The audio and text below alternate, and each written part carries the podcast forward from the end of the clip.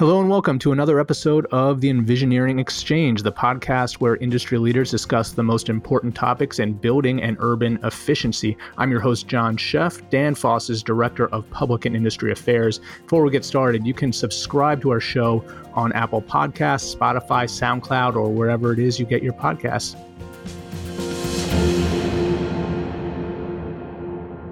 I'm really excited today to be talking about New York City Local Law 97 and that law's impact on the building retrofit market. And I'm even more excited to be joined by our guest, John Mandyck. John is the CEO of Urban Green Council, and I'll let him introduce the organization. But he started as CEO in 2018, its first ever CEO, after a 25 year career as Chief Sustainability Officer at United Technologies Corporation. That's Carrier for everybody out there.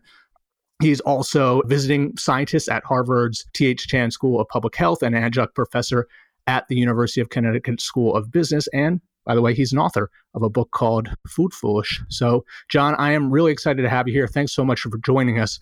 Please tell us about Urban Green Council and uh, what you guys are doing in New York City and really around the world. Well, thanks, John. It's great to be uh, on the show. Thanks for including us. Um, Urban Green is a nonprofit environmental organization. Our mission is to transform buildings for a sustainable future in New York City and around the world. So, what that means is we work on lowering the carbon footprint of buildings. And increasingly, we see New York City as the ideal global laboratory for climate policy. And so while we're based in New York, our view is really global. And that is, we want to import the best ideas into New York to make sure that we're getting our climate policy right. And when we come up with innovative ideas, we're going to actively share them around the world so we can get to more global solutions. I'm really fascinated by New York City and particularly Local Law 97. And I'm really interested to see how building owners are going to adapt, react, and innovate to kind of meet that challenge. But before we jump into the impacts of it, can you introduce us to Local Law 97 and, and kind of let us know what it is and why it's so important? Sure. Let's start at the last part of your question on why it's so important. New York has $3 trillion of insured coastal properties. So let me just say that again. It's a big number. $3 trillion of insured coastal properties. That's twice the GDP of Canada. That's what's at risk to climate change and rising waters. Um, so we got a lot at stake in New York from a risk perspective. And climate change um, isn't theory in New York. I mean, if you walk down New York, any street in New York City, you're not going to find many climate deniers, if any, because we've seen the effects. Uh, New York Harbor is up uh, one foot in the last hundred years rising waters uh, are disproportionately higher in our part of the world than others. And we already had a major storm event. We had Superstorm Sandy that hit New York City. It wasn't even a hurricane, it was a tropical storm when it hit, but it hit at high tide and an unusually high tide, and it left a $20 billion bill, John. So that's what's at stake, um, and that's what's important. Now, why buildings? Well, buildings represent 70% of New York City's carbon emissions. So we won't get to a low carbon future without going through buildings. So we have a law in New York to reduce carbon emissions citywide 80% by 2050. Local Law 97 is the implementing law to put buildings on track to reduce their carbon emissions to hit that 80% target by 2050.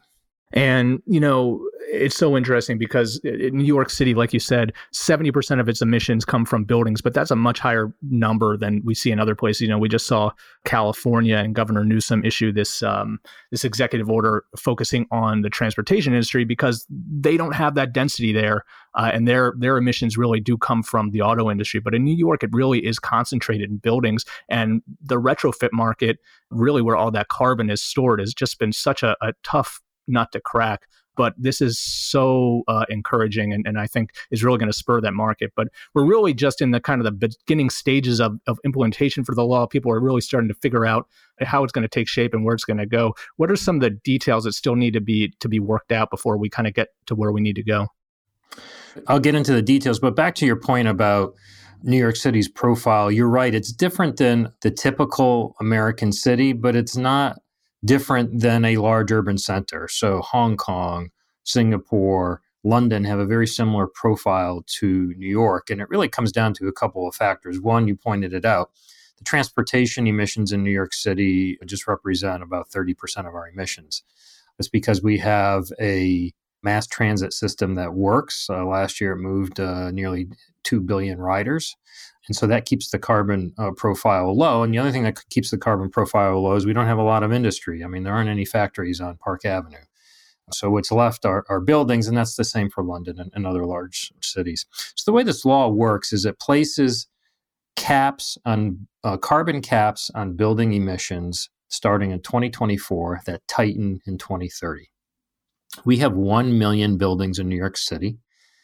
This law covers buildings that are 25,000 square feet and above, which was the urban green recommendation. When you snap the line at that level, uh, the covered population becomes 50,000 buildings. Those 50,000 buildings represent about 60% of the floor area of the city and about half of the emissions from, from the building sector. So it's not every building, uh, but it's it's a big first start. And we know about 20, 30, 40% of what we need to know about this law. The rest of it is yet to be defined in the regulatory framework. So there is an advisory board that is guiding the department and buildings in the implementation of the law.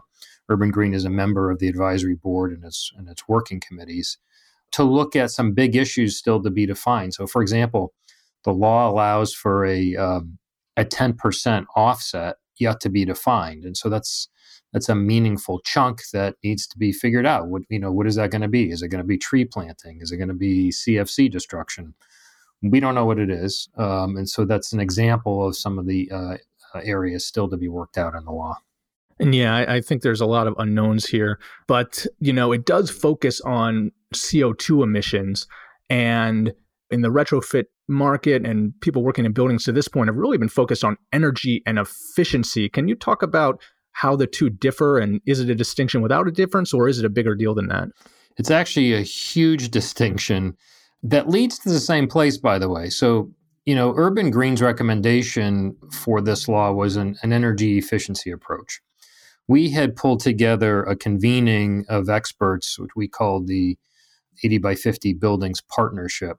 We brought together 70 experts from 42 diverse organizations builders, architects, labor unions, environmental groups, religious groups. We met 80 times over eight months to come up with 21 consensus recommendations for how buildings could be put on path to meet the 80 by 50 carbon reductions. The city council was actually waiting for our work. They were sending observers to our meetings. And our blueprint for efficiency, the report that we published, became the backbone of Local Law 97 with one big divergence. Uh, we recommended an energy efficiency approach. The city wanted a carbon bill. Um, it gets you to the same place, but the road is completely different based on which uh, strategy you pick. The main difference is a building, when it comes to electricity, a building owner in New York controls energy. The building owner doesn't control carbon. That carbon happens sometimes hundreds of miles away at a fossil fuel plant generating the electricity. Yet, the building owner is financially responsible now through Local Law 97 for those carbon emissions. So, for the first time, you have really buildings and the grid uh, linked together in a way that's never, never been done before.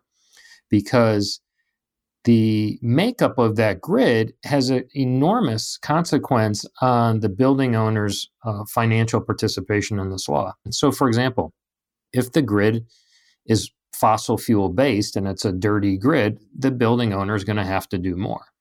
If the grid is greener and has more renewable base to it, then the building owner has to do less.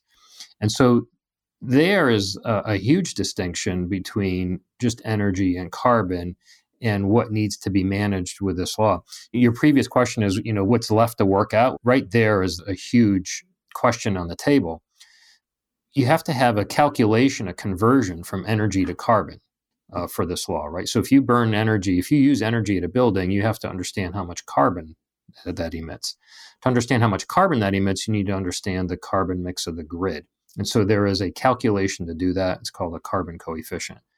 Those calculations have been set for the 2024 cap, but they have not yet been set for the 2030 cap. And so that's a big, big item to be resolved because it gets to what I just said.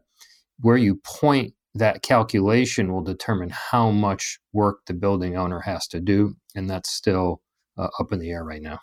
Just that idea of linking energy and carbon, energy used in a building to its to how much carbon is used to make that energy is really powerful because as you know, a lot of big commercial landlords and property managers and some of the most powerful people in New York City are going to be very affected by this. And there could be a lot of political pressure going forward to green the grid. And that's something we really haven't seen anywhere in this country. Absolutely. And we have uh, in tandem a New York state law that is pushing the grid in that direction with very, very aggressive measures.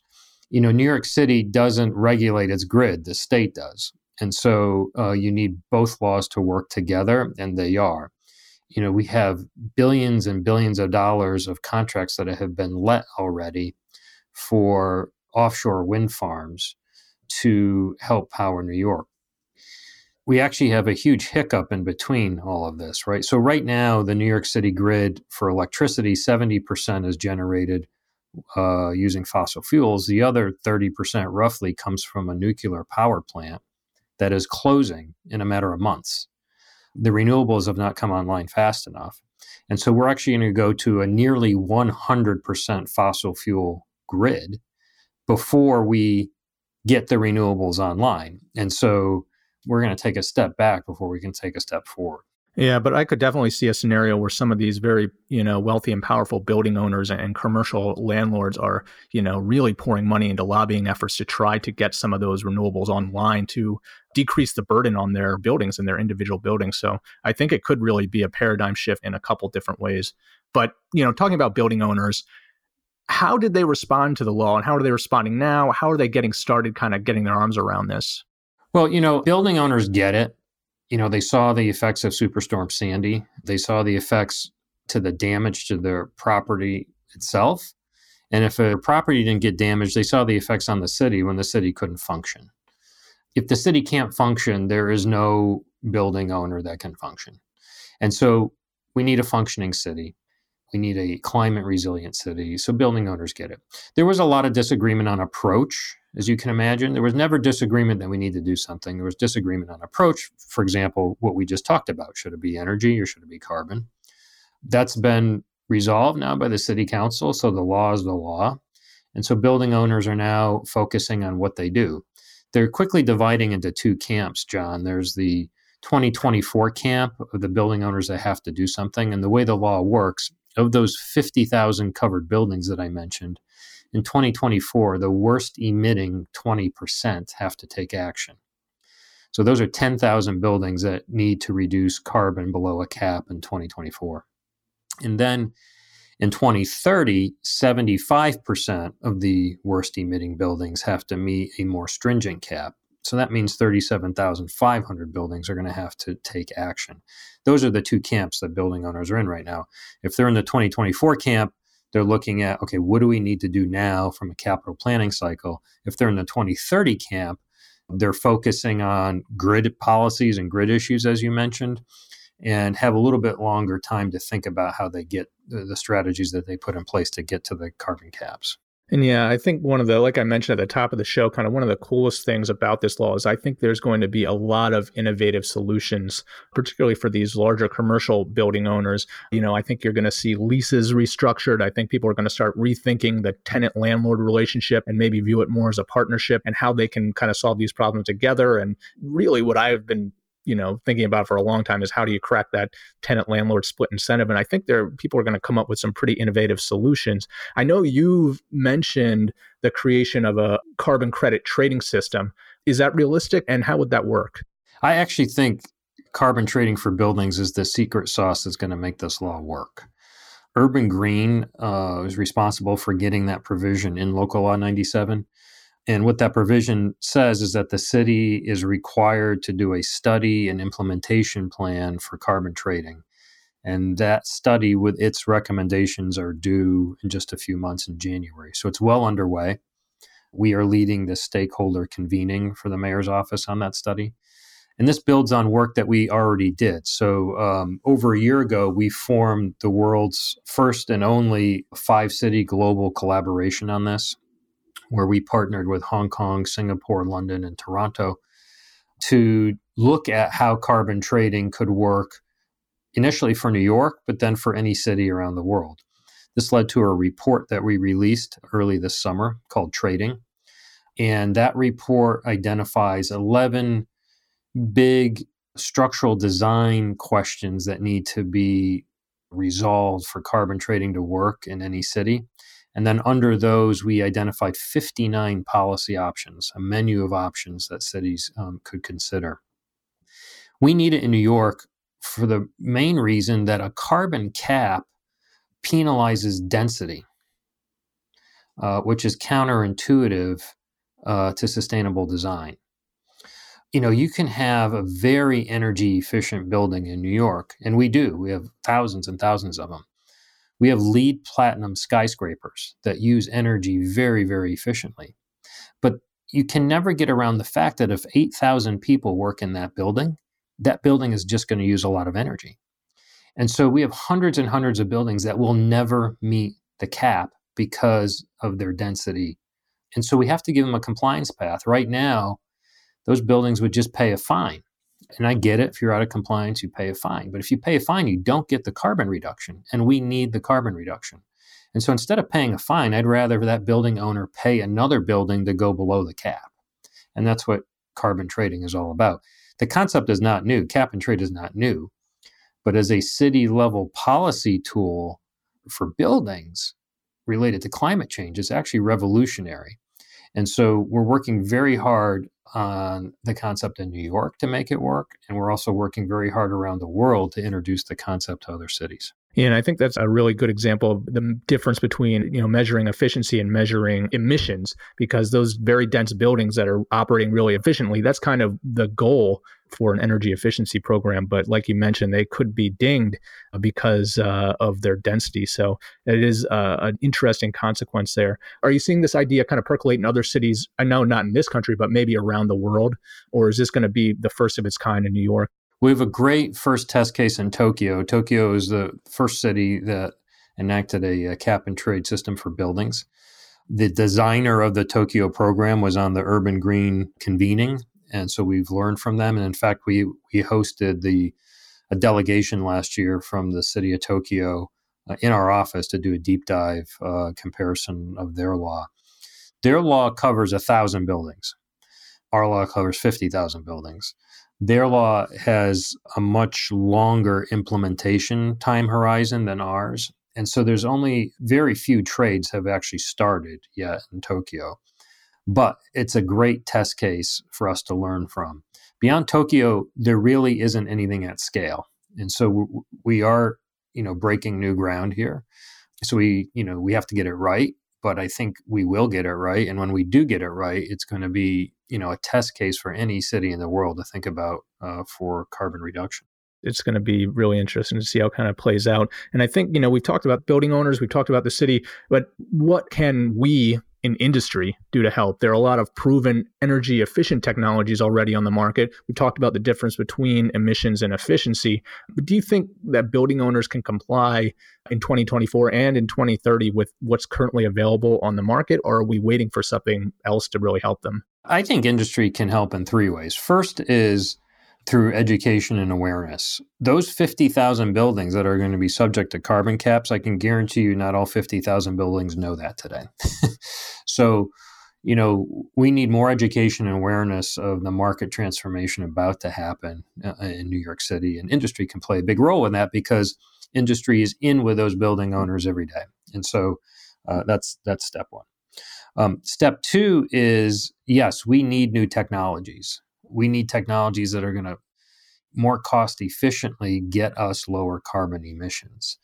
And there's a big incentive for that. You know, we did a market study on this to say, okay, if building owners choose energy efficiency alone to comply with this law, what would happen to the retrofit market in New York?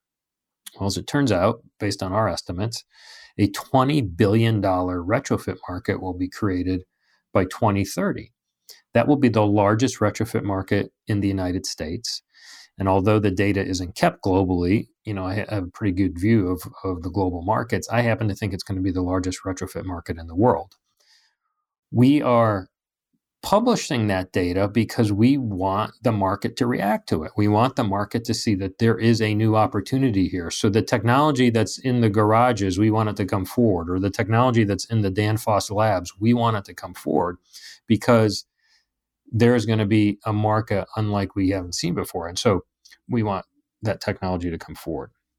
The third thing that industry can help building owners with is something we haven't even talked about yet, but an entire new transition we need in our heating sector. So we've been talking about grid emissions so far, and that's really important. But 40% of all of New York City's carbon emissions come from burning fossil fuels at the building. 40%. So that's for heat and hot water, primarily for steam heat. 40%, that's greater than all transportation sources combined. And so we have to tackle this market too, and it's through an issue called electrification, where we have to take those devices off of burning fossil fuels and plug them into the grid with the hope and the faith that the grid will be greener over time, which it will. And so that's a huge transition. We need industry support with that, again, with education and awareness, but also in ways that that transition can occur in a cost effective and technology enabled way. And yeah, it's so interesting about this law is that, you know, we've talked about on the show the other kind of decarbonization laws around the country, and most of them involve these natural gas bans in California, some in on the East Coast too. Um, and we've seen pushback to those in some other places. And we've talked about how those laws could lead to a transition to heat pumps away from natural gas boilers and, and things like that. But I actually think that a law like Local Law 97 is going to make that transition happen much faster than any natural gas ban could and a lot smoother too and really operate with more market forces than some of these natural gas bans so i know that um, you know danfoss we're working actively on our heat pump technology and trying to bring it to market with our OEM partners. And New York is one of the top markets for it because of local law 97. There's so many boilers in all of these big commercial buildings, big multifamily buildings. And, and I think the opportunity is really there to electrify all those and make them so much more efficient and really tackle the problem that way. So I do think the technology is available. And you're right, it's just a question of bringing it to market getting the education out there and really um, having a mechanism to do that. And I think Local Law 97 is kind of the perfect opportunity to make that happen. You know, I touched on the building owners and tenants and the split incentive that they've traditionally have and how it's a barrier to big retrofit opportunities. Do you think that this law is going to force them to work more closely together? Uh, you know, what's that relationship going to look like in the next 10 years? Yeah, it will have to. I mean, I respect it. There are lease issues that are built-in barriers to having these discussions. You know, if a lease says to a you know a tenant signs a lease or a tenant demands a lease that says I want my office at you know 72 degrees 24 7 and the building owner knows that on Sunday there is nobody in the office because they contract occupancy yet contractually they're required to deliver you know air to that office at 72 degrees you know, we have to evolve to a, a, more sophisticated conversation between the tenant and the owner so that the owner has the opening to say to the tenant, look at you're not in the office on Sundays. Why am I delivering you this air? I actually think carbon trading could be a way to do this because it, under that scenario, the owner could go to the tenant and say, you know what, how about we don't deliver conditioned air to your office or it's not 72, maybe it's 77 and I'll be able to reduce carbon emissions. And if I can get below the cap, I'll share the monetization of that with you. So that's a powerful market force to help overcome the split incentive so that owners and tenants can work together collectively to reduce uh, carbon emissions because that's the only way it's going to happen. If you think of a building owner today in a typical commercial office, the building owner controls, uh, I don't know, somewhere around 20% of the building's energy. The other 80% is controlled by the tenant through the lease. Um, and so there's only so much the building owner can do on their own. So I do sympathize with them in the sense that they have some big hurdles to overcome to reduce carbon. But at the end of the day, the way this law works is they are solely responsible for the reduction of that carbon. And so the only way this can work is if those conversations can begin. Yeah, and I think there's a lot of opportunity. I think I saw a study somewhere where, you know, in a commercial lease, all of the uh, expenses for the the tenant, the electricity or the utility bill was like one thirteenth of the total charge. So or 5%, something like that. It was a small percentage. So it's not something that's particularly valuable to the tenant and something that's very valuable to the landlord. So I think there is something, there's a lot of ways it could go. And I'm looking forward to seeing what the innovation is going to be going forward there. But, uh, you know, uh, it's the end of September in 2020, I would be remiss if I did not ask you about how COVID 19 is impacting New York City, the real estate industry, and this law are building owners managing these two competing challenges, COVID plus local law 97? And how do you think COVID will affect compliance with this law going forward? Well, yeah, we are at a um, challenging time in the history of the world, the country, and certainly the history of New York City, particularly when it comes to real estate and buildings. So the last data I saw is that uh, about 20 to 30 percent of uh, office buildings are occupied in New York today. So we still have a large population of employers that are working remotely. Interestingly, to the conversation we just had, the building occupancy is down 80 to 90 percent, but the energy use is only down 30 percent. But while the occupancy is down, this is giving building owners a couple of opportunities. One is to really learn their buildings, to understand that dynamic about, okay, why hasn't energy dropped with occupancy? And so this is a great educational moment from that perspective. It's also a moment to do work in buildings if people aren't there. And so I know some building owners are taking advantage of lower occupancy to actually start some work for local law 97 and, and other gr- upgrades that are needed. But, you know, at the end of the day, we have to find a way to make our buildings healthy and we have to find a way to meet local law 97 at the same time. You know, we can't compromise health for the climate and we can't compromise climate for health. And so the two may not actually work together, but we're going to have to find a way to make that happen. Technology can help with that so that we can accomplish both challenges and meet both challenges successfully.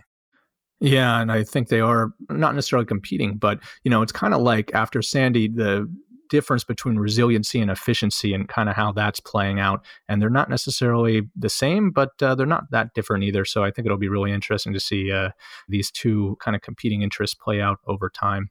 But, you know, wrapping up here, I know there are a lot of other cities around the world and around this country that are probably looking at local law 97 and seeing how it plays out. Have you heard of other places passing similar building emissions laws? And, and do you think this type of system can work in places other than New York City?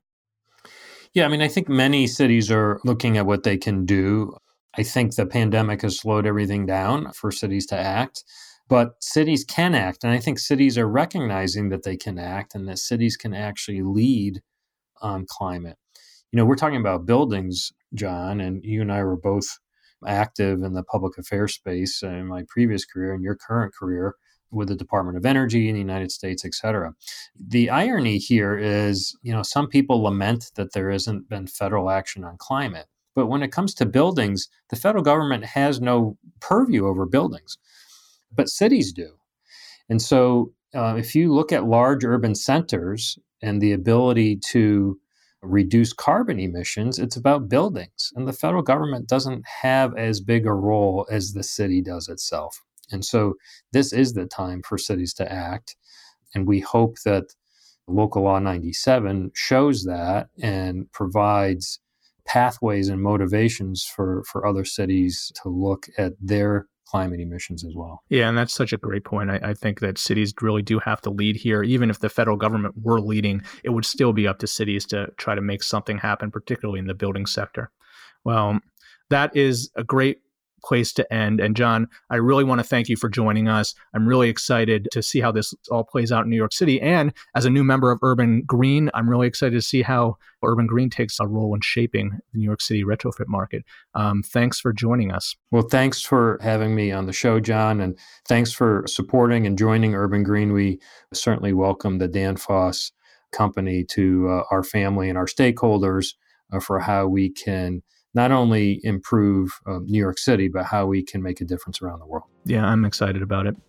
Well, that's it for another episode of the Envisioneering Exchange. Again, I'd like to thank my guest, John Mandyck, for joining us. And please don't forget to subscribe to Envisioneering Exchange on Apple Podcasts, Spotify, SoundCloud, or wherever it is you listen to your podcasts. And lastly, if you enjoyed this episode, don't forget to rate, review, and share with your network.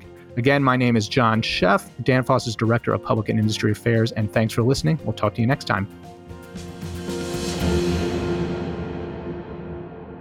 This podcast is for information purposes only. The views, information, or opinions expressed during the Envisioneering Exchange podcast series are solely those of the individuals involved and not necessarily represent those of Danfoss LLC and its employees. Danfoss LLC is not responsible and does not verify for accuracy any of the information contained in the podcast series available for listening on this site. This podcast series does not constitute professional advice or services. This podcast, including Danfoss LLC and the producers, disclaim responsibility from any possible adverse effects of information contained herein. Opinions opinions of guests are their own, and Danfoss LLC in this podcast does not endorse or accept responsibility of statements made by guests. This podcast does not make any representations or warranties about the guest qualifications or credibility. Individuals on this podcast may have a direct or indirect financial interest in products or services referred to herein. This podcast is available for private, non commercial use only. You may not edit, modify, or redistribute this podcast. The developers of the Envisioneering Exchange podcast site assume no liability for any activities in connection with this podcast or for use of this podcast in connection with any other website website, computer, or playing device.